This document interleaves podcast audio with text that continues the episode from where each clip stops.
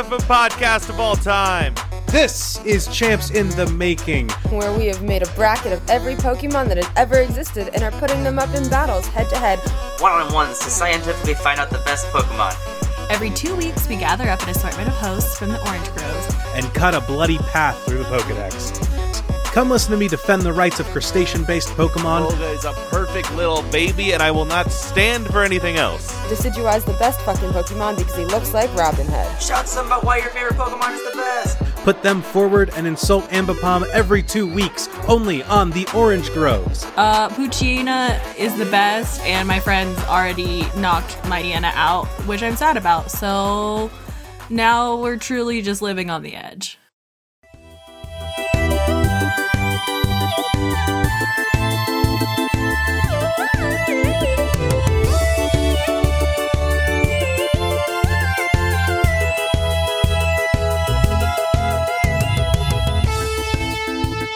Hi, everyone. I'm Andrew. I'm Marn.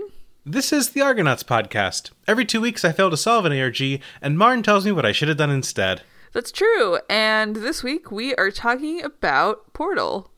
Hell yeah, Portal. We're going to be covering, was it the Portal ARG as well as uh, the Steam Winter Sale ARG that they did? So, yes, we are going to cover the ARG that uh, was done to promote Portal 2. And then there was a mini, like, Portal 2 themed ARG, I think, like a year after that. And which is kind of a footnote. Like, there's not a whole lot to talk about there. Uh, and then we are going to talk about the uh, Steam Winter Sale 2015 ARG. Cool. So, just a couple of smaller ARGs that all are about uh, the wonderful game series known as Portal. Yeah. Hell yeah. Marn, have you played the Portal games? I have not, but I have watched other people play them. Gotcha. Cool. I was gonna say I was going to. I told myself that I was going to replay Portal for this episode, and then uh, I was not able to today. But I did listen to Exile Vilify on repeat and had Rainy Mood on in the background. So I think I summed up the experience of every Portal adjacent gamer in like 2016 when Portal 2 came out. So I think we're good to cover this one. Yeah.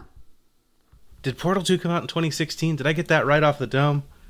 I was in I was in college. No, it came out in 2010. I was not in college in 2016. What the hell am I talking about? that was 4 years ago. that was definitely not my sophomore year. All right. Um well, time is a lie. Uh, so what do you say we get into some questions before I think about that too hard? Yeah, let's do it. All right. Uh, we got a good question that came in here. Uh, this is from Quinn, referencing our good friend Cave Johnson from Portal 2. Uh, what's your crazy billionaire name? That's a good question. I'm going to go with Beth Jesus. That's really I, good. I want to have. I want to have enough money that I pay to get my name changed to not exactly Jeff Bezos. That's so funny.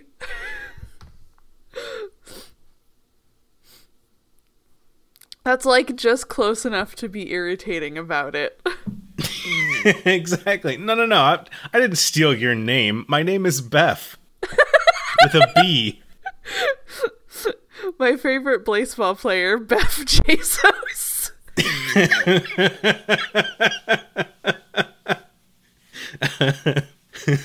You know my company, Zama On.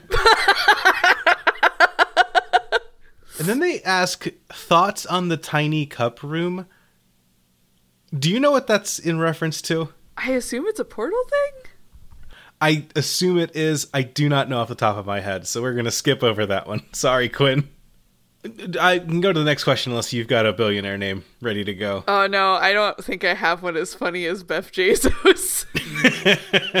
All right. Well, then uh, I'll take my sacks of money over uh, to Corvid Lenore. Uh, they wrote in and asked, What's the first thing you would do with a portal gun?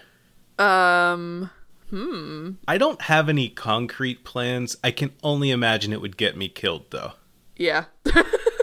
I mean, I like practically I would probably use it to cut down on my work commute. That's that's the thing. I feel like I would. Uh, there's two options. A, I would find like a very optimal use for it and then be like, well, do I want to use it for another thing? No, the portals I have set up are just too convenient. So I never want to shoot it anywhere else again. The other thing is like if I got a lightsaber, within 5 minutes I will have accidentally killed myself while like playing around with it and like I dropped it and go whoop and then there goes like my arm in three places. Yeah. no, that makes Yeah, I don't trust myself with this kind of technology. Yeah, that makes a lot of sense. I think I I probably that would also happen. Yeah. Uh, and last but not least, we've got a message here from Digital Roadmap who writes in and says, This one's more of a serious question. How conflicted are you over burying elements of ARGs across multiple quality indie games versus the capitalist nature of literal pay to play? So that's going to get into one of the. I, I mean, obviously, that's going to get into one of the things that we're about to talk about in reference to the Portal uh, ARGs. It's a it's a tough gap um, I don't know the games that are involved in this ARG off the top of my head, so I can't really speak to like. At least they're using good games, but like, um, I feel like if you're focusing on indie creators over like, it'd be one thing if you if you're like, great, here's our ARG. I was about to say, in order to play, you have to go buy a Coke product, but we kind of did that ourselves. Um, but that was kind of as a bit, um, and I don't think we ever actually like challenged someone for not doing it. yeah, I mean we we sure did do that, huh? I do think that there is a one of one of the good things about ARGs is that er, putting them together and working on them as a as a group of individuals playing the game means that you are diversifying the work. It's going over multiple people. The upside of that is that even if you have clues spread among multiple games, uh, I guess I can talk more uh, back with the um, the Signal ARG that we is that what it was called for Frog Fractions 2 where they had the sigil that Oh, was yeah, in a bunch yeah, of like source sigil. codes. Yeah. It was in a bunch of like other video games. Yeah. Even in a situation like that, it's not like each player individually has to go and buy each individual game in order to do it. A, that work can be spread among as many people that want to participate in playing the games and buying the games and doing that. And B, for a good ARG, you would hope that there's more to it than just buy the game and then you have the clue. Once those clues are established, there's other stuff that needs to be done so that people that aren't able to participate in buying those games can participate in that process of this. I'm not going to sit here and say that like it's the most ethically sound thing to do, but I don't think that it is as scary as it can sound to say that there's clues hidden in 16 different indie games or whatever. I don't think there's a requirement for everyone to buy 16 games. Um, I don't even think necessarily there's a requirement for everyone to buy one game. The fact that they're doing it to support a sale on their own platform, Uh, that is kind of ethically weird.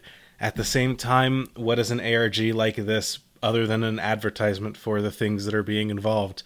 You're doing this with the intent of hoping people pay for things. It kind of makes sense that that would be a part of it too. And Yeah. also, they're doing it's doing it for a sale, so like if you are making people buy the games, at least they're cheap right now. Yeah, and like we'll we'll talk about it in a sec, but also like with one of the portal uh ARGs, like a bunch of the clues were hidden in like a specific game bundle, but like it was a bunch of I mean, a lot of the games were like very popular games like Amnesia and Super Meat Boy, and it was like everything in the bundle was 75% off. So I don't know if it's something like that, I feel like it's fine. Yeah, it's it's one of those things where I um I don't know. I know that I I kind of play the heel a bit and joke like, yeah, make your players pay for that thing that you've got listed on Amazon as part of the puzzle. Um because I'm just like, you know, at some point, yeah, make a little bit of money along the way, fine. Um I I kind of joke and play the heel saying that.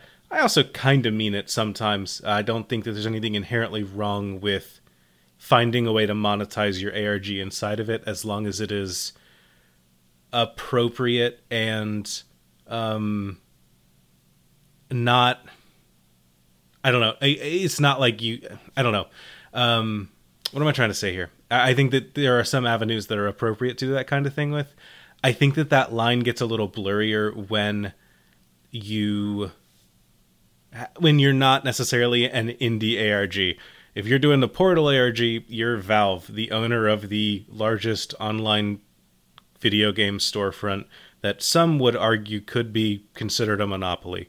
Um, at some point, you're not an indie game trying to make, you know, doing a, a little joke for selling something for 20 bucks on, on eBay. You're telling people to buy the big product that you have for sale.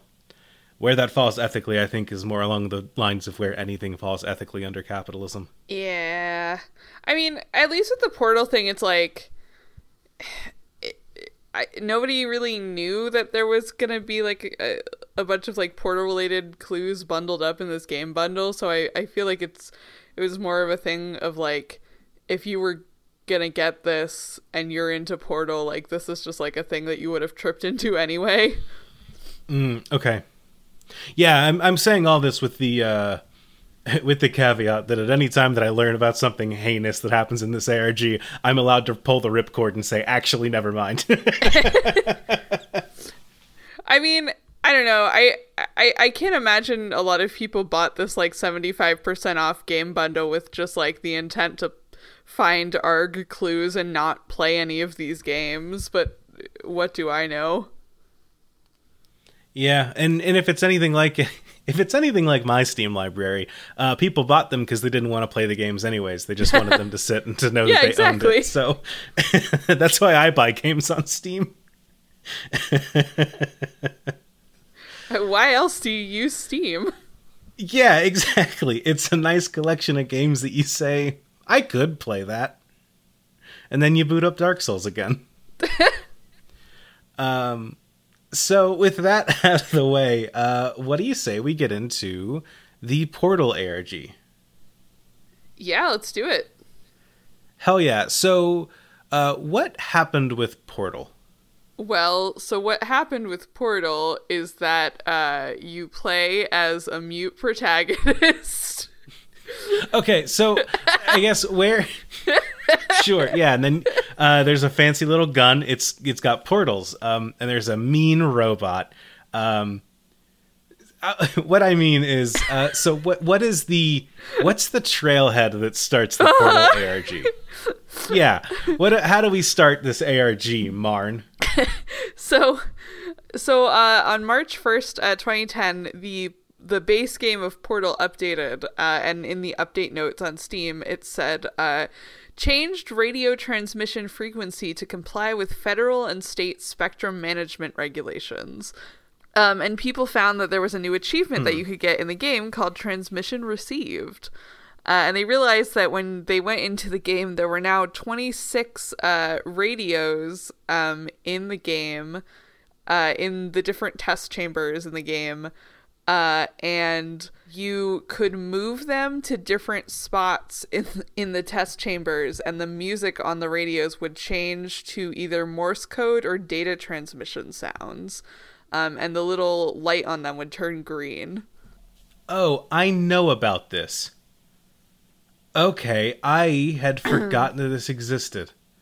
Okay, yeah, I remember that there were yeah weird portal or yeah weird portal things in Portal. No, weird radio things in Portal. Okay, Yeah, and so uh and so people found that when you moved all of these radios to the right spot, you would get the achievement transmission received, uh, but the description was just a question mark. okay, Um, and then people kind of dug around in the files of the game, uh, and they found that um, each sound file uh, that had been added as a radio file was in a folder called Ambient, uh, and they were all called Dinosaur 1, Dinosaur 2, etc., up through 26.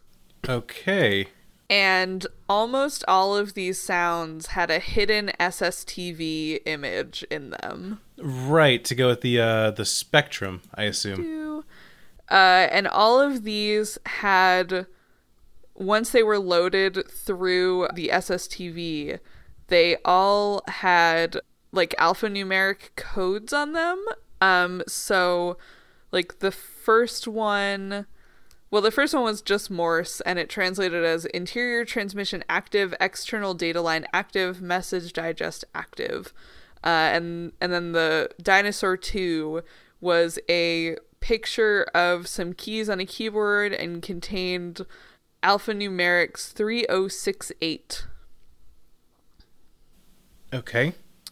Um, and then another one said C8, C2. Uh, and some of them had uh, hash in them. One had hash that said the quick brown fox jumps over the lazy dog. Uh, one had an image of GLaDOS. One had a picture of a computer case. And the most important one, the most important one, had a phone number. Mm. It had the phone number 425 822 5251 crossed out in the image, but people were eventually able to kind of decipher uh, what it meant. Okay. Uh, and some of the images also had a uh, a number from one to thirty two in the bottom right. Uh, and when you put them in order, the different number letter strings became hash, and that became the phone number as well uh, when translated from hash. Okay. And they found that that uh, phone number was a landline number in Seattle, uh, where Valve is where Valve's headquarters is located Okay. and they were able to use a BBS system to connect to it. Um, they they were able to call the number using a BBS uh, software and a 56k modem, uh, and they got a login prompt. Wild. Yeah. They they couldn't just they couldn't just call it from a phone. So it was an it was an unpublished landline, and one of the uh, photos they had specifically said BBS on it, and they were like, "Oh, okay, we have to call this with a BBS software." You can have an unpublished landline? Apparently, Huh. You learn something new every day. yeah. I feel like we should explain what a BBS is for people who don't know.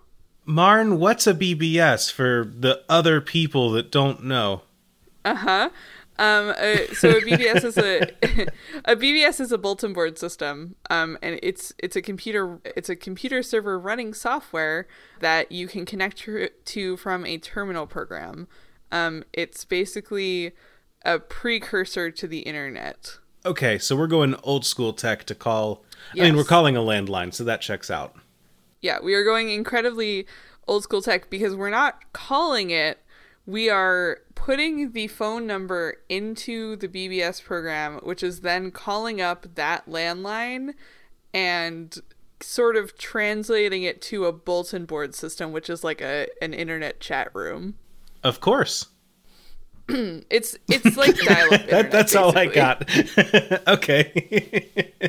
It- Neat. it- it's that's like- very cool. It's like very complicated dial-up. Sure. Okay. and it's something that they shouldn't really have had to do in this day and age but it's very fun um, It is neat that they did this. yeah uh, so when they used a bbs software and a modem uh, they got a login prompt that read glados login uh, and they were able to enter the login backup username backup password backup Okay. which was from another one of the SS uh, TV. No, it was from one of the Morse uh, translations they got. Okay. Uh, and they and they then were able to get access to Aperture Laboratories GLaDOS version 3.11 uh, and a thing that said copyright 1973 1997 Aperture all, all rights reserved uh, and they were they got into like the GLaDOS code via this BBS system. Okay. Cool. Yeah. Um, and it was basically just kind of a random file dump. Uh, it had a bunch of ASCII art in it. Uh, it had a bunch of memos written by Aperture Science CEO Cave Johnson. Um, some, I believe, were like dialogue from Portal 2. Oh, cool. And that was basically it for that. If you left it idle long enough, it would kind of prompt you that your uh, that your login time was gonna run out and you had to like re-log in. Sure. Okay. Then on March 3rd, Portal got a second update. The description added valuable asset retrieval. Um, and they changed the ending of the game. What? Is this something that you're aware of? I'm guessing not. I I guess not. they expanded the ending of the game when they updated this uh and it's after um after the game instead of like fading out um Chell gets dragged away by a bot Okay, I I guess I've only played the fully updated version of this game interesting because to me that's just the ending of Portal. yeah they they changed it right before portal 2 came out because i they needed to like justify why she's still in the facility i guess Gotcha. Maybe I'm looking at the timeline and I feel like I would have played Portal before this, but maybe I'm just I just saw the ending and was like, yes, of course, this is how it always ended when I played it again before Portal 2 came out. But I interesting. I didn't realize they changed the ending cuz I remember the I remember the radios being there the whole time too. So I I don't know. Maybe maybe my brain is just like, yeah, it was always like that. Don't worry about it. There was no ARG. There's no war in Ba Sing Se. Like don't don't worry about this. Um, so yeah, so apparently they didn't decide to change the ending until like right before the ARG started. Which is very funny. They were just like, "Hey, we're running an ARG. I need you to get me a new cutscene." Or I guess maybe they were like kind of going back and forth about it. And, and then they were like, oh, I guess we should do it. I bet they're just kind of like, uh, "Hey, players are gonna be annoyed that we're doing Portal 2 with Chell again without really an explanation. What if we just do it and say it's part of the ARG?" yeah. okay, so now Chell is back into the back into Aperture Science. Yeah. Can you imagine fucking just like changing the ending of your game last minute? I like that? It was this was this uh ARG how they announced Portal 2 or anything like that? Was this a direct ad or anything along those lines? Um, I don't know. Cuz if it if it is, it's very funny. It'd be like if a movie director was like, "Hey, by the way, uh actually our character didn't die at the end. They're actually right back in it and Guardians of the Galaxy 2 is coming out this summer." like there by the way, we wanted this to have a sequel now, so now it does. Yeah. Remember that standalone tech project we bought off a college student? Now it has a sequel and a different ending. Um. So also, so also on this day, God, can you fucking imagine like loading up the game, knowing that like something has changed and not fucking un- like knowing what it was, and like, mm-hmm. like playing entire game. and you're checking every nook, every cranny, going picking up radios, carrying them around until one person's just like, "Hey, the ending's different." And you're like, "What? You didn't even look for any clues?" They're like, "No, I just played the game." Yeah, like hey, I beat the game. The cutscene changed. what changed? Uh, it's just a little less ambiguous and we're back. it's just slightly more conclusive. yeah. They added like one line of dialogue. Is it more conclusive in a way that we understand? Not really. Just that. oh boy. So uh so the BBS also changed.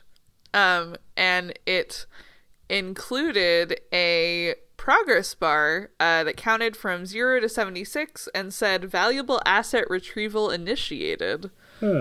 And it had an ETA that changed randomly just to random ETAs that were like 1946 geological eras, 5000 millennia, last Thursday.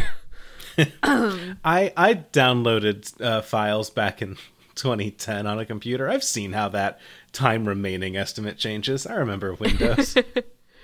Uh, but the progress bar was actually a countdown to Portal 2's release. Um, and Okay. it finished when uh, Portal 2 was officially announced on Steam on uh, on March 5th, 2010. Um, and when it was announced on Steam, uh, there were random little bits of the announcement underlined, and the letters uh, gave you the words D. Ratman and Honey, uh, which were a username and password that you could also use for the BBS. Uh, and you would get new stuff uh, in on the BBS, um, which was a like backup account uh, into the Aperture Labs.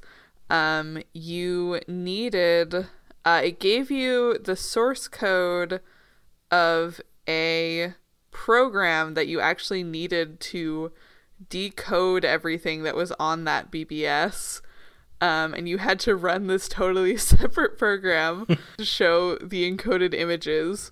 And the first image was a Aperture Labs little uh, notification that said, Thank you for participating in the trial phase of the Aperture Science Cooperative Testing Initiative.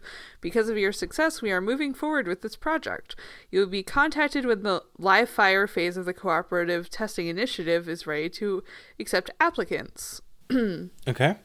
And then the next image was just two little subjects giving a thumbs up and said cooperative trial completed. Uh, which was basically a tease that Portal 2 was going to have co op. Cool. It's it's it's something funny to me to like go back and realize where I'm just like, oh, what weird like lore implication does that have? And they're like, oh, they're just announcing a feature of the game that you already know that it had and was a major Yeah. part of their their ad campaign. And you're just like, oh, right, like they had to announce that at some point, didn't they? Okay, never mind. It's not cryptic lore. It's just an ad. And the reason that you needed a, like a special program to read the images was because they were saved as a custom file type, which was APF, uh, which is aperture picture format. wow. Yeah.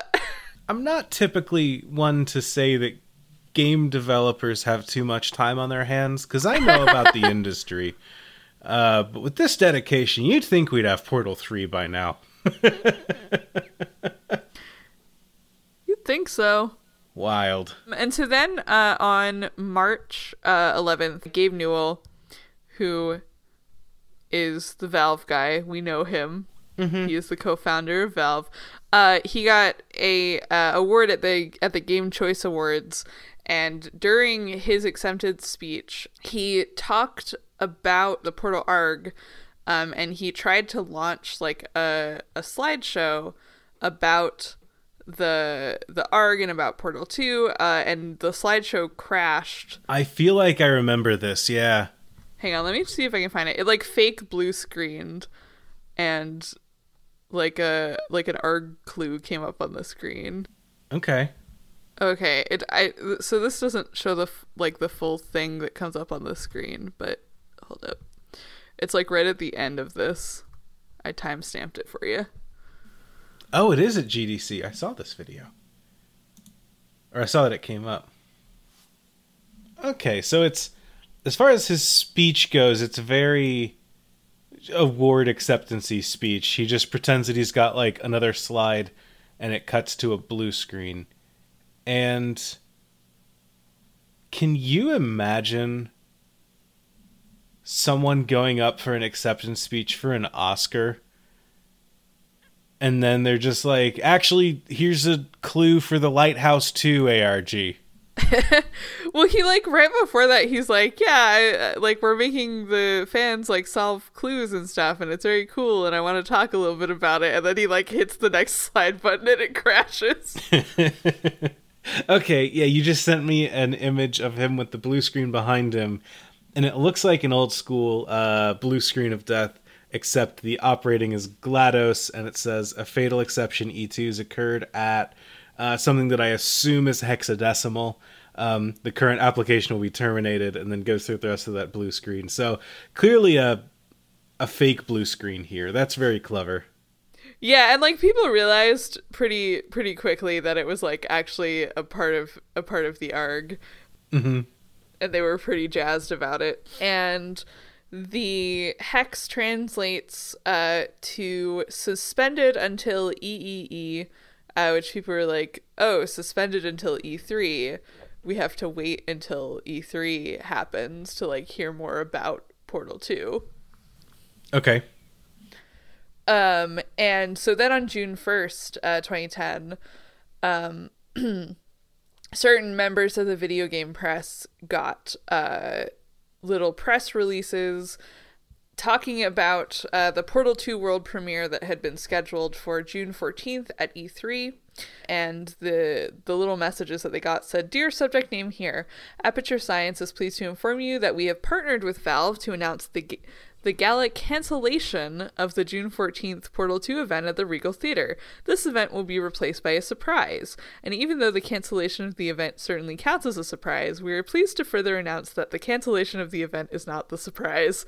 However, per international treaties regarding the definition of the world the, the word surprise, of which both Aperture Science and Valve are signatories, the time, date, and content of the actual surprise will only become available as you experience the surprise. If you'd like to ask fruitless questions about the E3 Portal 2 surprise, or more fruitfully, schedule an appointment to attend a Portal 2 screening at the Valve booth during E3, please contact Valve's special envoy to surprises, Doug Lombardi. Thank you for Record Scratch. P.S. The surprising record scratch is also not the surprise. Oh, that's very funny. Um, and the so the surprise was that uh, basically Portal Two was shown only as planned, or, or Portal Two was shown as planned, but it was only in Valve's booth at E3. Um, and the actual surprise was during the Sony conference. Uh, they announced that Portal Two was coming to PlayStation Three. Okay, because before it was, I guess it, they they were with Microsoft at the time, so it was only on PC, and then it got Yeah. ported to Xbox. I remember because I had it on the Xbox 360, the Orange Box game that it was a part of for Portal One. Yeah, One. Okay, and and so basically that was kind of the end of it i mean the the stuff that they found on the bbs was just all like concept art and it was kind of like teases of stuff that was going to be in the game there were like glitchy versions of atlas and P-body in there um, there were some of like the backgrounds and stuff in the game there were images of like wheatley in there mm-hmm. and that was basically it. And then um, a year later, they did another kind of. Well, no, the same year they did this. Well- Sorry. Uh, before we get Wait. into the next Yes. ARG, I do want to bring up something that I think is we've kind of touched on this, but it's Yeah. interesting to me that um, with ARGs of this size or this this one's small, but of this um, when you get into like AAA ARGs, for lack of a better way of phrasing this, it's weird how often they are for things that don't need an ARG. Yeah. I I think that that's part of what is it's part of what's interesting to me about them and part of I think what lets them be a little bit more open with stuff. But like you telling me that the one of the the sequel to one of the hottest games that came out that year needed an ARG to announce it being released? Like you needed to build hype that way? Is that something you needed to do? Um kind of same with like the Dark Knight. I guess a little less so with AI but like AI was directed by it was a Steel uh, Spielberg, right? Like that was a Spielberg Yeah. movie that was originally pitched by um, 2001: A Space Odyssey guy whose name I'm blanking on, uh, and cinephiles are gonna roast me in the comments for it for not remembering his name. But um, it's not like that movie needed any extra eyes on it, you know. It's it's weird to me how many of these big things have it as almost an incidental part of their marketing strategy, which also has 8,000 other moving pieces. I guess it makes sense that you can have something like this be. This can be a little tag along thing on your rest of your marketing rollout when your marketing budget's that huge. But it's interesting that you only really see these kinds of ARGs for these huge projects and so rarely for smaller projects where the ARG itself is probably actively going to get eyes on the thing instead of the other way around. Yeah. I'm sure clout's probably a big part of that. I just I don't have a thesis statement or anything like that. I just think it's it's something that I'm noticing as we hit we hit Portal, we hit Cloverfield a little bit ago. Just as these things keep coming up, it's interesting to me. That's really all that No, there is to say. yeah, I agree. um, I, I I assume we'll probably circle back to it with the next thing that we're covering, which we'll talk about in a in a hot minute. yeah, no, you're right. It's it's interesting. We haven't covered an indie ARG in it. Well, no, we did. We covered Muscle of Robots. I was gonna say we just one. finished a two-parter, Marn. I keep forgetting. In my mind, we've just been stuck on Cloverfield for like the past year. Yeah. Speaking of, I'll have uh, put out the latest media arg analysis about the last Cloverfield movie soon, so keep an eye on that. I'm still like clawing my way out of the Cloverfield trench. my mind is still back there. We're still buried in the rubble under a bridge. So yeah, so so this uh this like kind of petered out after E3 um and then uh in in 2011 it sort of resurrected itself right before Portal 2 was actually released uh because uh, during the course of the of the actual arc the release date for Portal 2 had gotten pushed back from tw- uh, late 2010 to like fall 2011 I think Okay. or spring 2011. And so, uh, in April 2011, it wasn't so much that like the ARG resurrected itself as that like it was a totally separate ARG that happened Okay. that kind of like piggybacked on that one. Um, but so on April Fool's Day, there was a, a, a game bundle that released on Steam uh, in 2011 called the Potato Sack Bundle. Um, and they were all uh, 75% off games. And some of them were like relatively popular games like Amnesia and Audiosurf and Super Meat Boy. And people found uh, that all of the games in it, uh, upon the release of the bundle, had received updates. This Uh, and- this episode is reawakening my like 2010 gamer mind that has been laying dormant in my brain for the past 11 years. Oh no, But Andrew. like you're saying these things and I'm like, "Oh yeah, the potato thing." I'm like I'm saying you're like sleeper agent Yeah, I'm phrases. part of this part of doing this show is every once in a while you tell me a thing and I my my brain has to click in and be like, "Oh, that was an arc." Wasn't it? it sure was. okay, so yeah, the potato bundle, right. Yeah, the potato sack bundle. Uh-huh. You know. Yeah, You know. I do know. Um so yeah, so people started to notice as they were as they were downloading this that uh most of the games in it had uh gotten updates and most of those replaced or added assets in the game that referred to potatoes. Um, and when people started kind of digging into this and looking in the game files and stuff, um, they discovered a series of glyphs uh, that referred to other games associated with specific letters. They they basically found nonsense phrases that contained uh, 16 consonants each, which led them to make 4x4 grids of the consonants, and then they were able to translate that into a bitmap image of a letter and then they would co- they would eventually combine all of those letters to get a phrase Good lord. Okay.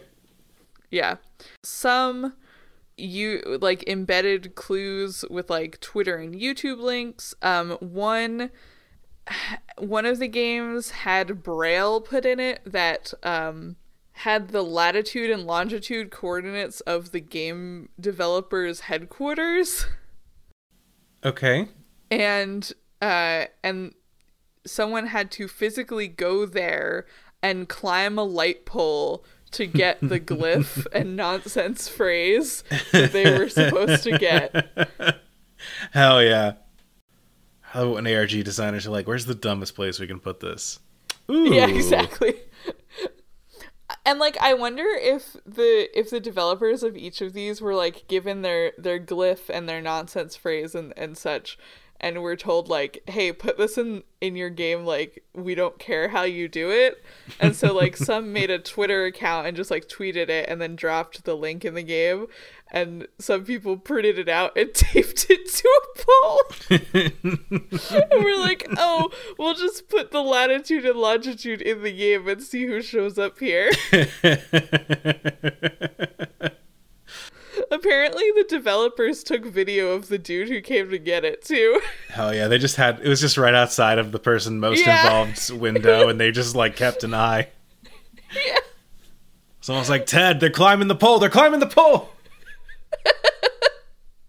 So yeah, so then on April seventh, um, all of the games got a second update, and uh, in each game, w- i- i- if you completed certain tasks, you would get a login uh, screen for the Aperture Science Corporation, um, in within like the Steam interface, and you could complete other tasks in each game that would give you passwords uh, to log in, and you would be able to get pictures of like Portal 2 artwork and photographs from around Valve headquarters. And each of these archives had a picture, had a portion of a larger archive that was password protected. And when they put all of the letter ciphers together, they got the password for that. And then the larger archive also gave them more photos from like around Valve headquarters and, and such. Okay. When people took all of the locations that were in like the, the real life photos, because they were all like Valve headquarters and like pictures of places around Valve headquarters. Um, when people mapped them out on on like a, a real physical map, uh, the map showed the word prelude. Okay. Uh, and then on April 12th, the games in the Potato Sack bundle updated again. Uh, they each got a portal themed level. And when you completed specific tasks in those levels, you would get another Aperture login, um, which would give you an audio clue. Okay. Um, and the players had to. They got clues. Uh, so each password gave a clue related to one of the uh, points they had already mapped out around Seattle. Uh, by figuring out all of these different points, uh, players were led to a Steam group that contained a single member named Dinosaur, uh, which is a reference to the the earlier Portal uh, audio files that were all named Dinosaur Right. Okay. and that profile had a QR code on it that led you to a website with a countdown timer that would expire on April 15th. Okay. Players who discovered uh, these logins, they would receive, um, for every login you discovered, you would receive a potato icon on your Steam profile. Right. Uh, and you could get 36 in all. There was 35 inside the games, and then you would get a 36 once you had unlocked all 35. Okay. And kind of concurrently to this, um, Portal 2 uh, became available for uh, for preloading on Steam. Um, and people kind of speculated that uh, at the end of the countdown timer, Portal 2, like that was the countdown timer to when uh, Portal 2 would unlock early. Sure. That that checks out. also because uh, Valve had sent uh, a couple of gaming sites like a, cryptic message that was like, "Oh, like there's early release of material coming in 13 offsite chambers," um, and people were like, "Oh, there are 13 games in this bundle." Gotcha. Cool. Um, and it referenced uh, April 15th, to, uh, 2011 at 9 a.m. And people were like, oh, okay, Portal's going to come out a couple days early at 9 a.m. And then as that, as they got close to that date, uh, some of the heavily involved players of the ARG, they all left the ARG chat rooms uh, with the same message There's a hole in the sky through which I can fly. Um, and it was found that those players had actually been contacted by Valve and had been invited to Valve's headquarters to be the first people to play Portal 2 That's really cool. under the condition that like they leave they like disengage from the ARG and like pretend that they had been hacked by GLaDOS or whatever. Sure, sure, sure. To say I'm on the record saying that if you want me to die in any ARG you're doing, feel free. Yeah, I'll do real. it. But like, that's very cool that you get a reward for doing it too. Please, please kill us in your ARGs. Absolutely, hundred percent. If you need a victim name, Andrew Sherman's right there. Please hire us specifically to die in your ARGs. Yes, I will gladly be your killable NPC. Or just like to be your mole or whatever. Mm-hmm.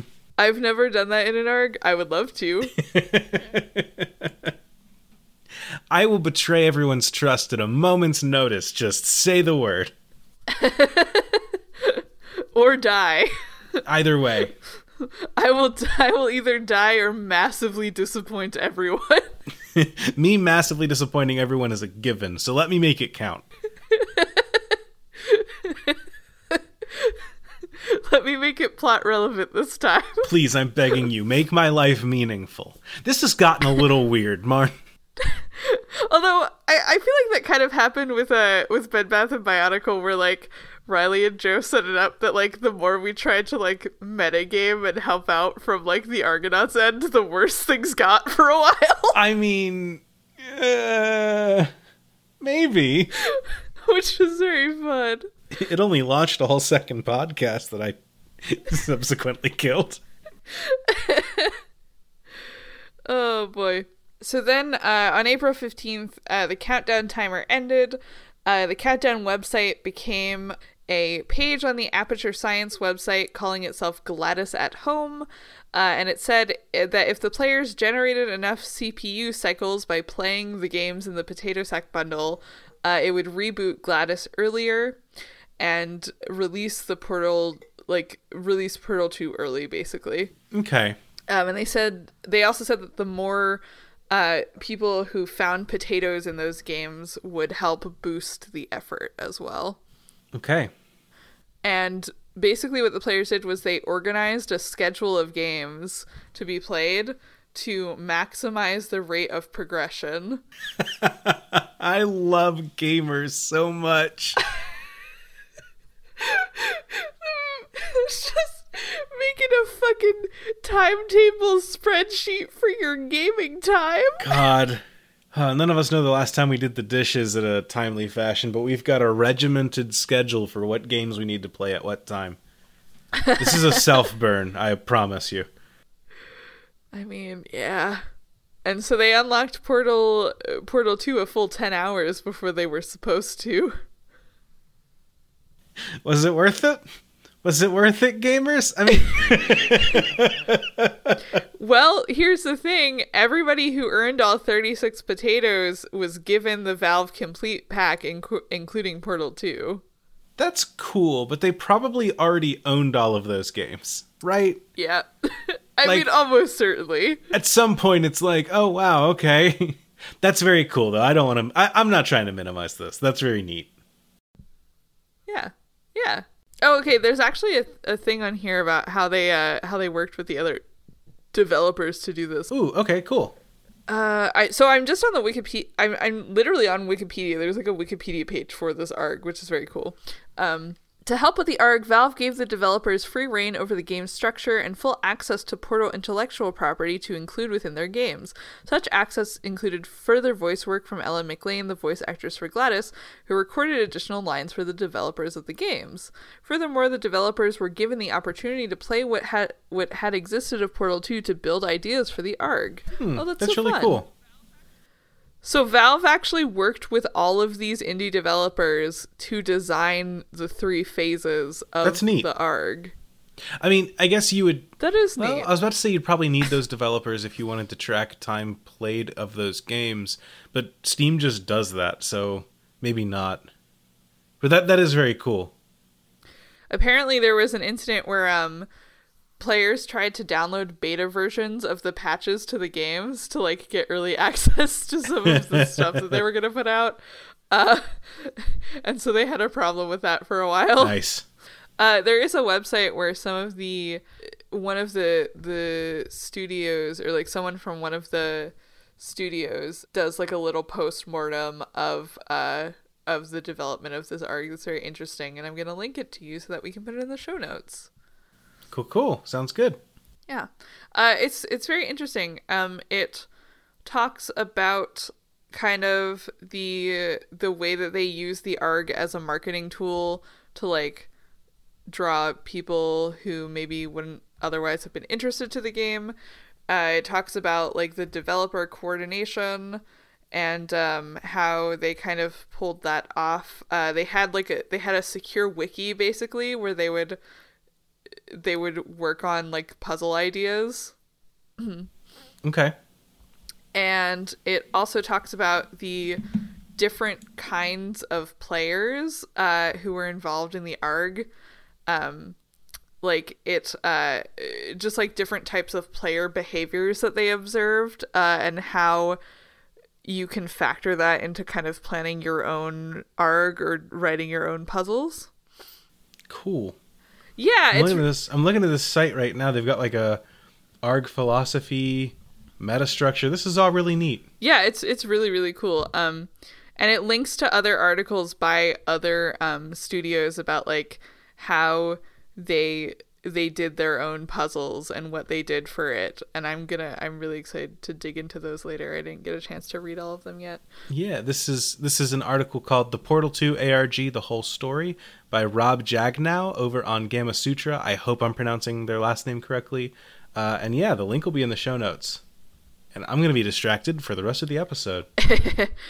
yeah so so if you want if you're interested in in in reading kind of more in detail about this this little thing and like how each separate developer studio um did their own puzzle there there are links all in there about Yeah, this is- about those this is a hundred percent my shit when it Yeah. comes to this is what I always ask for when I say like this is what I wanted to see. This is what I wanted to see. So this is awesome.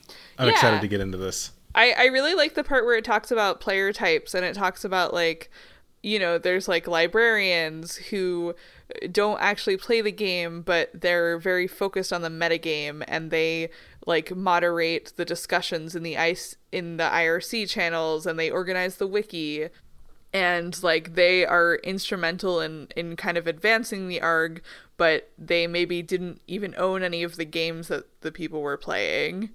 And there's like the gamers who who have like the player expertise to these games and they can advance the arc by like actually physically playing the games. And there's the hackers who will kind of go into the files and decompile the code and and find the stuff that we've hidden in there and there's also the collectors who are incentivized by collecting the the little potatoes on Steam and they have to be completionists and then there's also what they call the take a hikers who like go to dead drops and get the physical items for clues.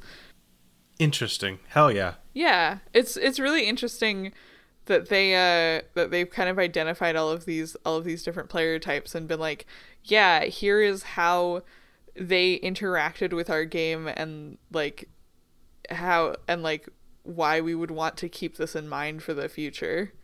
Cool. It also talks about how hacking was kind of a big issue for them and how they came up with some anti-hacking measures uh, so that people wouldn't break their game.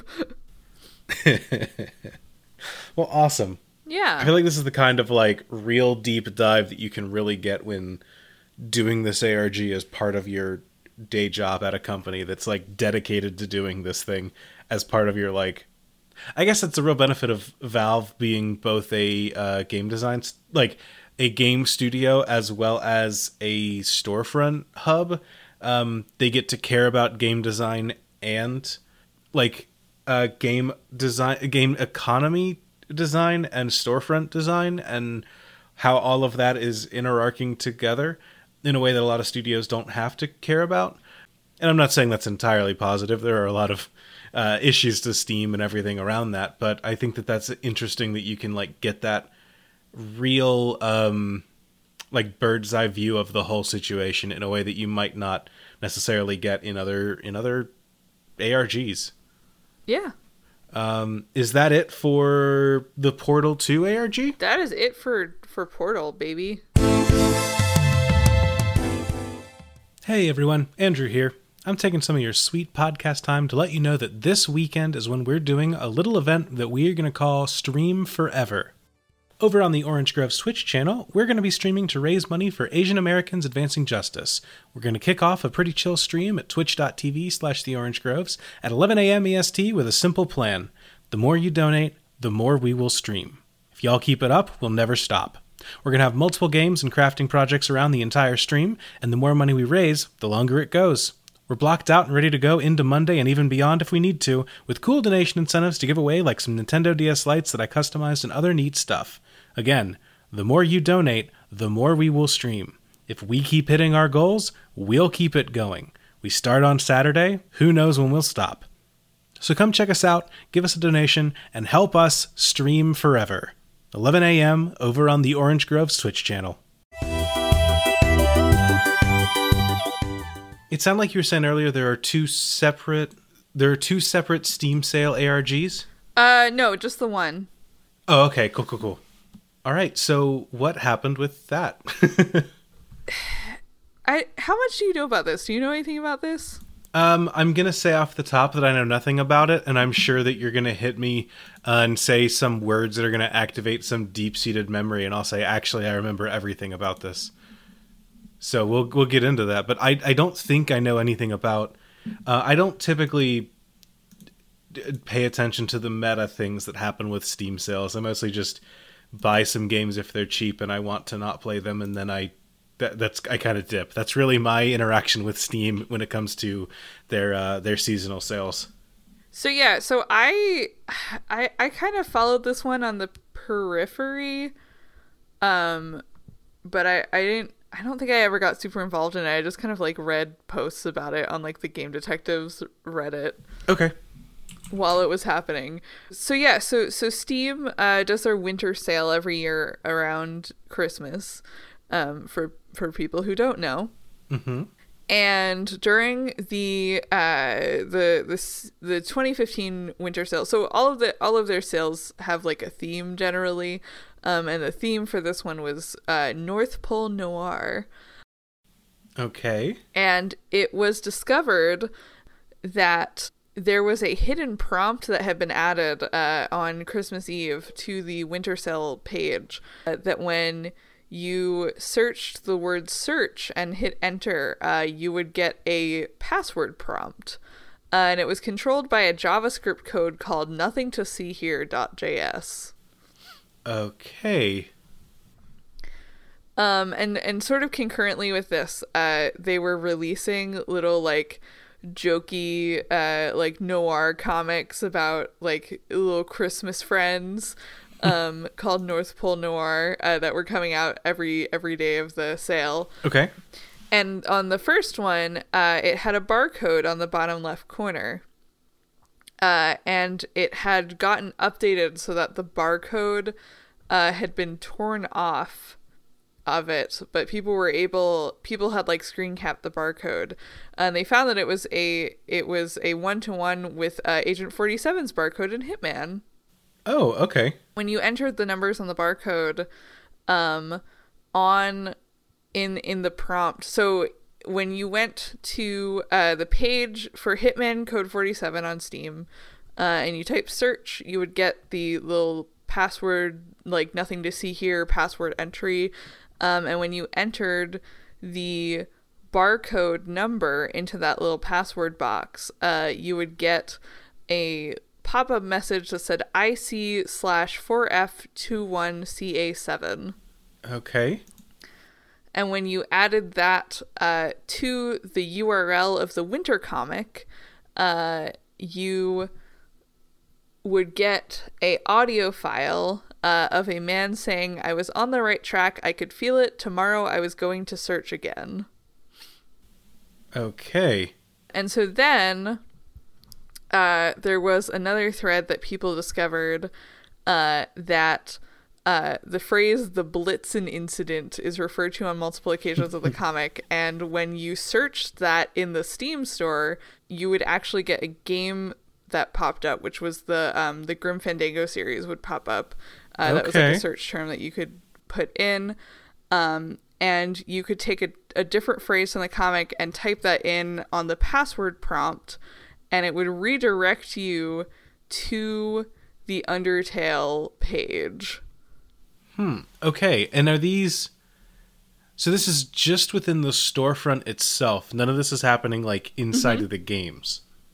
Nope, this is all inside the storefront. Interesting. Okay. Um, and then, so also in the Steam Winter Sale, you get trading cards. Uh, for for more like the more games that you buy, you get these little trading cards. Um, Right. And people begin to find that if you increase the brightness on some of the trading cards, uh, they they had little codes on them. Um, and so one, if you increased it, you would get a string of letters and numbers. And they found that uh, the day six trading card would give you a a string of letters and numbers that you could put at the end of the comic URL and it would download another audio file which had a man like telling a story that had a bunch um, NATO phonetic alphabet names in it. And if you took all of those out and you unanagrammed it would uh, give you the phrase bullet hell. Okay, so we need to go to the Gungeon series. well it was so we'll, we'll get there Oh, okay, cool, nailed it. Sort of, maybe.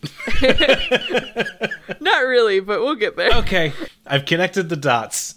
On the day seven card, there were a series of symbols that translated to, I think, like a just a string of letters that they could add to the comic URL and get a audio file of a guy speaking in Japanese.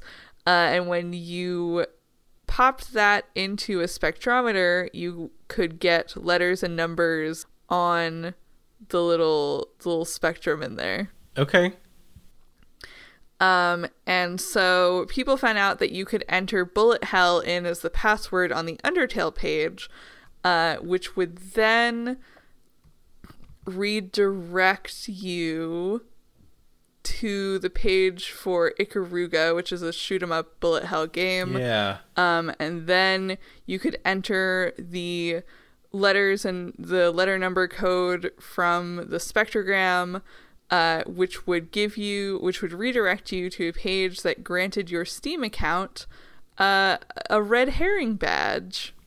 Okay. I giving players a, a prize in the form of a red herring something or other is very funny because it's like I mean you did get here but you also didn't unless this ends up being the thing that goes to the next page in which case we've like double faked out. Yeah. Uh, they also found um, one of the backgrounds when you increase the brightness um, gave you a picture of a lambda and a crowbar, and they were like, "Oh, okay, we have to do something with Half Life. We don't know what, but that's that's something." Good news y'all. Half-Life 3 it's coming. Keep your hopes up. And I don't think they ever figured that one out. Okay. because yeah because then on january 4th so they they found the they found most of the stuff uh like january 1st and january 2nd and then january 4th uh the winter sale ended um the all of the sound files that were hosted under the comic directory uh, disappeared. Um, if you searched for any of the clues on the Steam store, they were gone. And um, the JavaScript file was removed, and you could no longer obtain the red herring badge. Okay. Weird. Okay. So yeah, just like a just a weird little thing that Steam did. Huh. I personally remember this because people were like scouring the uh the little like jokey comics and like putting together like conspiracy boards about like the fake noir Christmas murder mystery. And we're like oh like the the plot of these comics is like really important for us to figure out. And like we have to solve the murder mystery and that's probably what the this like whole arc is about and then it was just like kind of like two jokey things and that was it and you got like a nice a nice little badge on your steam profile It's very funny that people are like, "All right, I've connected the dots. I've uh, looked at this all together. Um, this is all very interesting lore, and all of this is definitely going to come around. Uh, it's very dedicated, important stuff to. Hold on, let me check my notes. Uh, the Steam store. yeah It's the Steam store lore. yeah it's a it's a steam store lore sometimes I like i get it i get it Uh-huh. but sometimes you just get a funny little badge on your profile and that's enough Uh, no, the fact that that's your favorite part of this is 100%. That's Marn. I get it. oh, what's that? You made weird lore about the Steam page? Of course, Marn is all over that. the phrase "the Blitzen incident" is very funny. I will. I have It to shout that funny. out. That's a very good, like Christmas noir feeling. Is like, yeah, the Blitzen incident. Uh, good job, Steam writers. I guess Steam has writers. I don't know their corporate structure super well, but they. I guess they do. They'd have to. I was thinking even when they're for like the Steam sale or the store. I guess they have people on staff for that. They've got a weird, like business layout, I think, where anyone can be anything in a weird way. I don't know Steam well enough to or Valve well enough really to get into the weeds on that, but I I know that they have a weird layout, which I guess is really comes in handy when it comes to things like doing this or weird one-off goofs to like update a game that they released years ago or things like that. Um but that's really interesting. I it's weird that they do all this for a sale, but it makes sense. you got to get eyes somehow. sometimes you just uh you just do it yeah. That's really neat. Well, cool. So um I guess at this point we got to go to the rating side of things, but these are such short things uh, that it makes it kind of tough. Um how do you feel about the story of the Portal ARG, Marn? well it doesn't really have one Yeah, it's it's one of those ARGs I mean- where neither of these really had had plots i'm gonna be honest The first one kinda does, but it, it does it in that very ARGE way of the plot is do you want to find out when our game is going to update? Here are some Yeah. hoops. It's a very like yeah almost saying meta plot sounds like I'm giving it too much justice, but like the plot is you are gamers that want to find out. Welcome to our web of lies. Um, we're going to trickle out information and let you figure this out. And there's there's something very basic about that, but it's it's simple and works, so you can't really fault it. um, but there's not much to write about it either. So the puzzles, Yeah. though, how do you feel about those? I do like the ones in the portal in the portal ARGs. I like that I like that they had they, they made people use like weird archaic tech internet technology. that's one of those things that I'm so glad that like I get to hear about that third hand, but that I was not there on the front lines having to do that myself. Yeah. I love hearing stories about that. It's one of those I love hearing stories. Wow, they made them use a use a digital billboard to connect to things and make sure that that was happening. In the moment, I would hate. Yeah, and then I'm going to have to use this to do the thing. I would hate that. So I'm glad to hear about it in in the past. And the puzzles in game to find all this stuff is really cool too.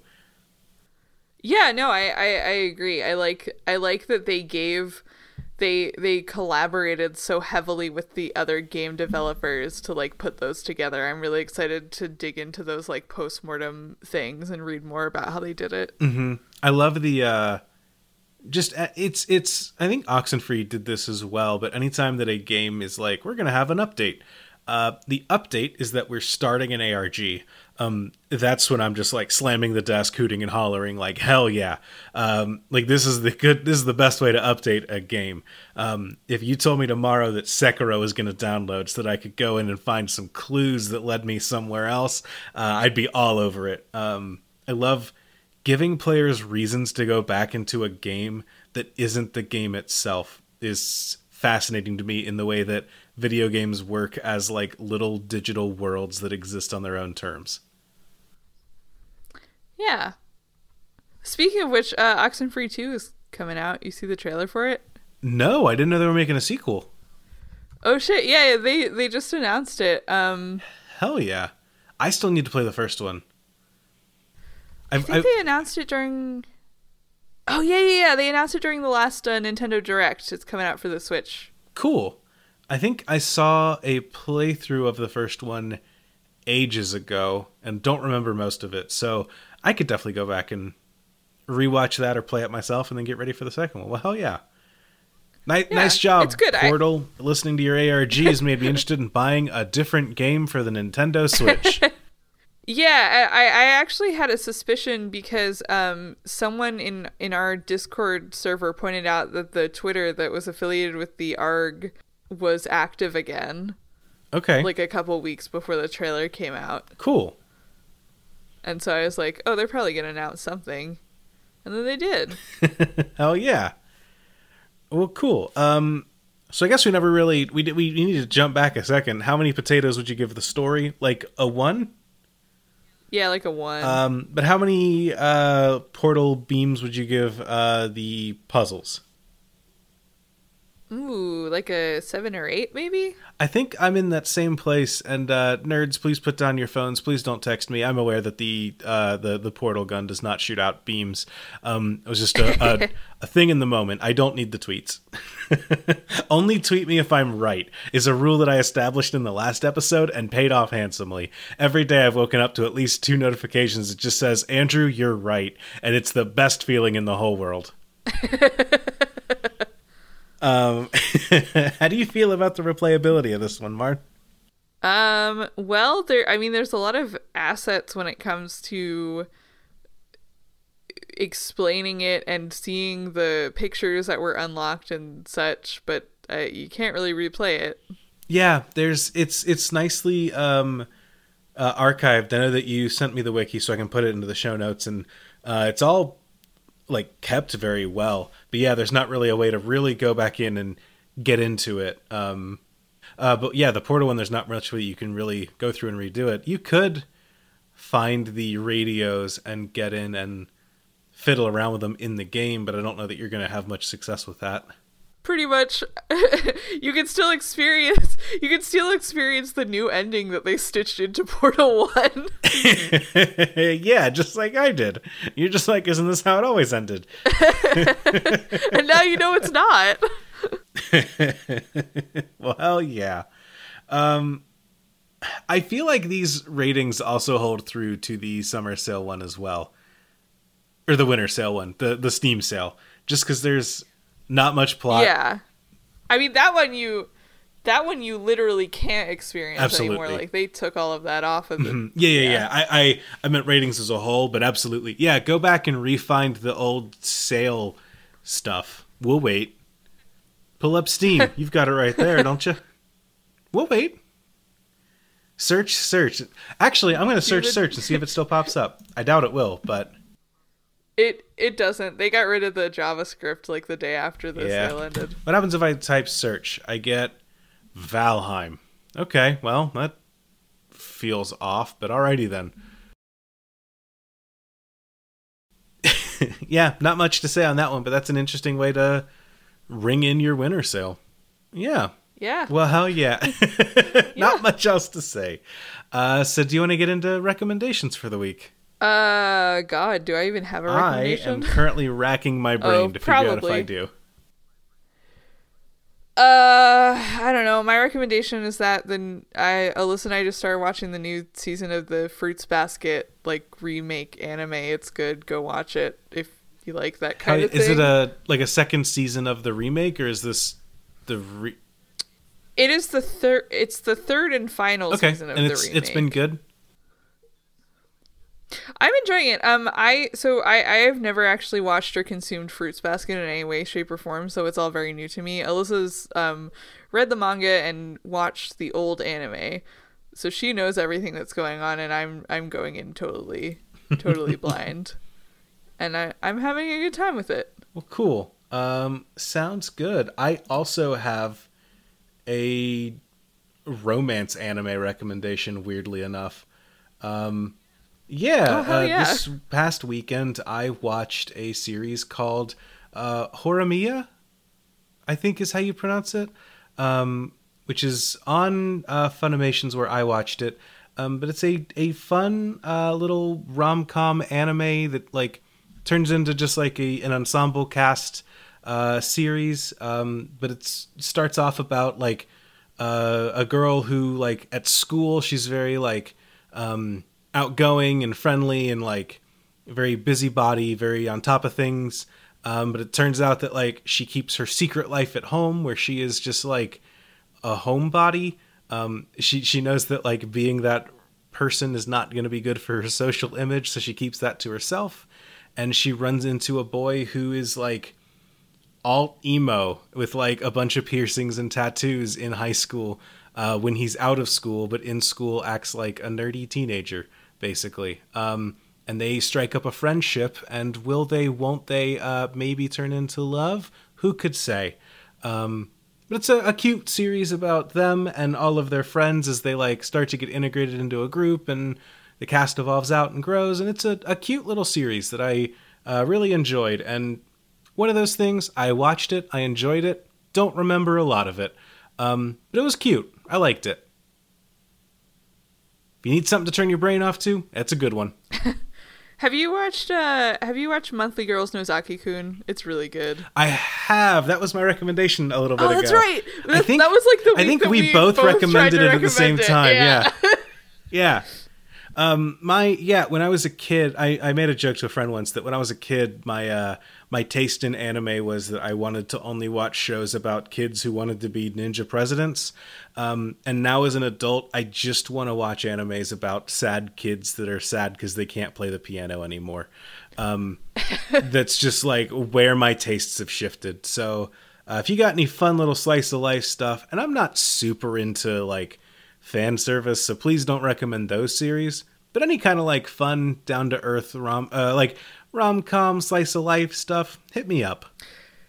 Yeah, I um I I I'm enjoying Fruits Basket because it like stops being a romance anime past a point and becomes like an ensemble drama. It's very Cool. interesting. I like, have to check it out one of these I like was told that that happens also, and I was still surprised by it. it's like, oh, I like this now. cool. I uh see I say things like that and then it, if you're like great what manga are you reading and I'm like oh well my favorite one is my favorite one's One Piece. Uh, my second favorite one's called Chainsaw Man. It's about a guy that has chainsaws for arms. So I contain multitudes, I guess. I still gotta read Chainsaw Man. It's good. He's got chainsaws for arms. I know. So I'm told. And if this sells you a face too.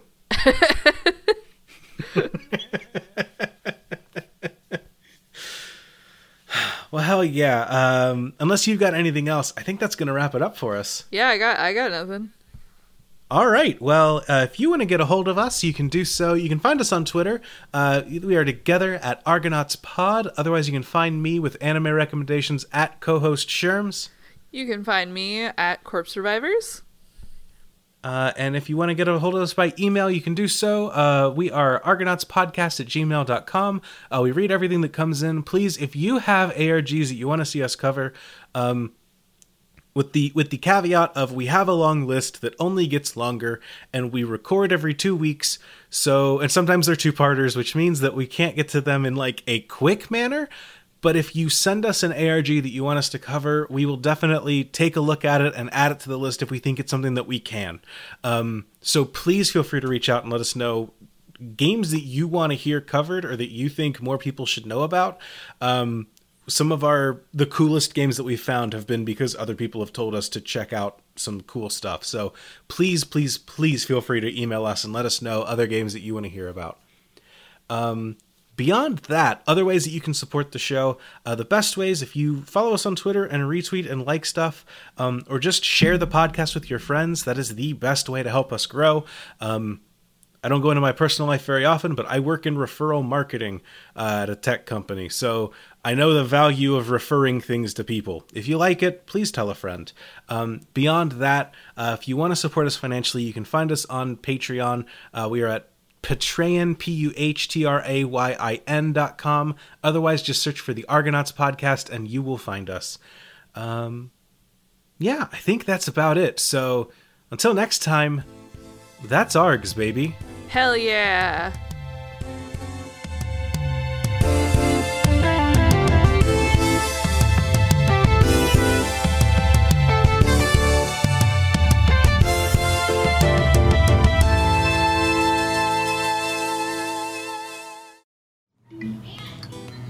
Seen it.